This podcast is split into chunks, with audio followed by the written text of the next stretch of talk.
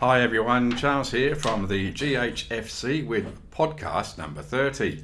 Today I'm going to be sharing with you the sixth story in our series of 10, each one representing the career paths taken by fellow students having completed their initial tertiary qualifications in quarry engineering way back in the early 1980s.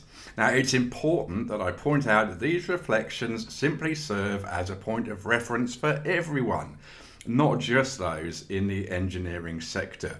So, as to fully appreciate that although you may embark on a set career path in your late teens or early 20s, it does not have to be life defining. What is most important is the ability for you to take stock of where you're at, ask yourself, are you being fulfilled? Then make the necessary adjustments to suit. That is exactly what these 10 people did, and as you'll see, life has worked out pretty well for them all. So, previously, we've heard from Andrew in Devon, Andy in Northumberland, Bernie in North Wales, Charlie from Berkshire, and Chris from Cornwall. Well, in today's podcast, we'll hear from Ian in Yorkshire, who, for narration purposes, you can imagine sounds similar to Jeremy Clarkson from Top Gear fame, albeit more of a baritone. Born in Huddersfield, lived in Halifax, and subsequently to spend 37 years working for a Halifax based PLC. Despite having spells living in Lancashire, I still consider myself to be a Yorkshire lad. Having become disillusioned with a mechanical engineering degree course at Huddersfield University, I felt I needed to switch courses and was persuaded by my father to join the DDQ course, that would have the benefit of a final year to gain a BSc in mining engineering at Leeds University. The persuasion was assisted by a sponsorship from Marshalls plc, the building materials group. Now, as the DDQ benefited from its students uh, having experiencing in quarrying, I arranged to spend 12 weeks, unpaid, working at Redlands Dry Rigg Quarry in Settle, North Yorkshire, prior to starting the DDQ course.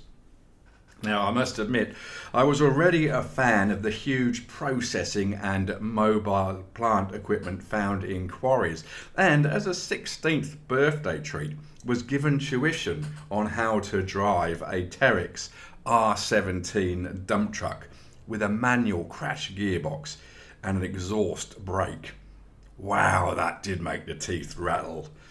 Within the first two weeks of working at Dry Rigg Quarry, the lads had gone on strike and were barricading the entrance due to a dispute over the bonus scheme following the introduction of a new plant installation needed as a result of a recent fire. The area at the time, oh, sorry, the area director at the time uh, was a guy called George Phillipson, who sub- subsequently went on to hold some senior positions at a number of quarrying companies. My first introduction to the challenges of industrial relations and HR matters before I'd even got to High Melton. At High Melton, the course, the tutors, the lads uh, on the course were all great. I had a brilliant three years and met friends for life. I learned a lot about stuff that I subsequently used in quarrying. Uh, well, apart from the thermodynamics and the fluid mechanics, uh, I had never seen anyone open their throat and down a pint in two seconds. Wow, Bernie, you're a star. At the end of the three years, I was also offered a place on the final year at Leeds University. However, the CEO, Keith Marshall, who had so kindly sponsored me, said, It's about time you started working, lad. Initially, I worked for six months at Scoutmoor and Fletcher Bank Quarries near Ramsbottom as an assistant quarry manager. At age 23, I was offered the position as quarry manager at Stainton Quarry, Maltby, it meant moving away from home, buying a house, and settling down to a working life saddled with debt. I must admit, I did deliberate for a week or so. I mean, the choice was either that or stay at home, paying nothing for housekeeping, spending all my hard earned enjoying myself with the guys I knew and played rugby with. Would you believe I bought a small cottage in the village of Cadeby where we used to frequent the Cadeby Inn as students whilst at High Melton? Oh boy. Well, there comes a time in life when you have to make choices, knowing you are doing it for the, your long term career development, and this was such a time. I took over as quarry manager at Stainton from a guy who was retiring six months later, and within a further six months, um, the concrete products manager had chronic arthritis, so I was asked to take over that responsibility too. Then it seemed every six to 12 months another new additional responsibility came my way. I grabbed them with open arms and worked hard to understand and develop long term improvement strategies. Within the Marshalls Group, these additional responsibilities were all building products manufacturing units at Mansfield, Cannock, Sawley, Eaglescliffe, and more. Subsequently, I was appointed as Group Operations Director being based in Halifax. While these appointments were primarily for building products manufacture, I still had a strong connection to minerals and the quarrying industry. In 2006, I was appointed as Managing Director of Marshall's Mineral Products, a division of the Marshall's main company.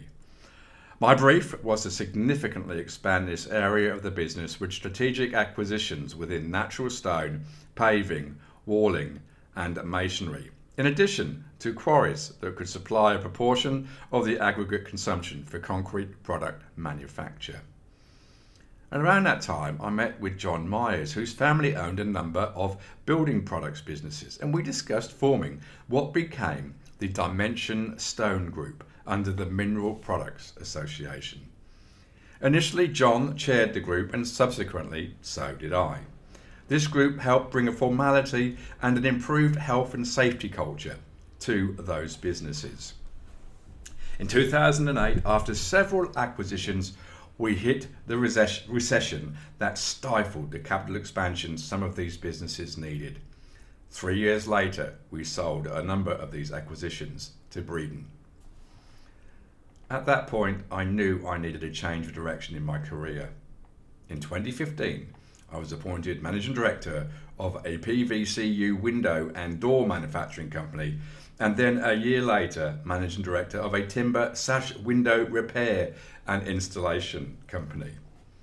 Now, I'm semi retired doing some business development consultancy, but mostly enjoying life.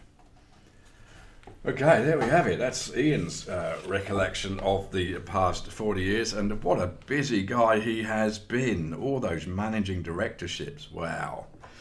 Anyway, I hope you've engaged some insights and added value from uh, Ian and our previous five contributors' experiences, and always many, many thanks for taking the time to listen. Our next story, being our seventh, uh, will be from Malcolm in Bonnie, Scotland, and that will follow shortly. In the meantime, should you or someone you know be show signs showing signs of anxiety, then please do contact uh, or at least have a look at the websites of the following organisations uh, the Black Dog Institute, Beyond Blue, Gotcha for Life, Lifeline, Sane Australia, Are You OK, or Headspace. Until next time, do stay mentally well. All the best. Charles at the GHFC.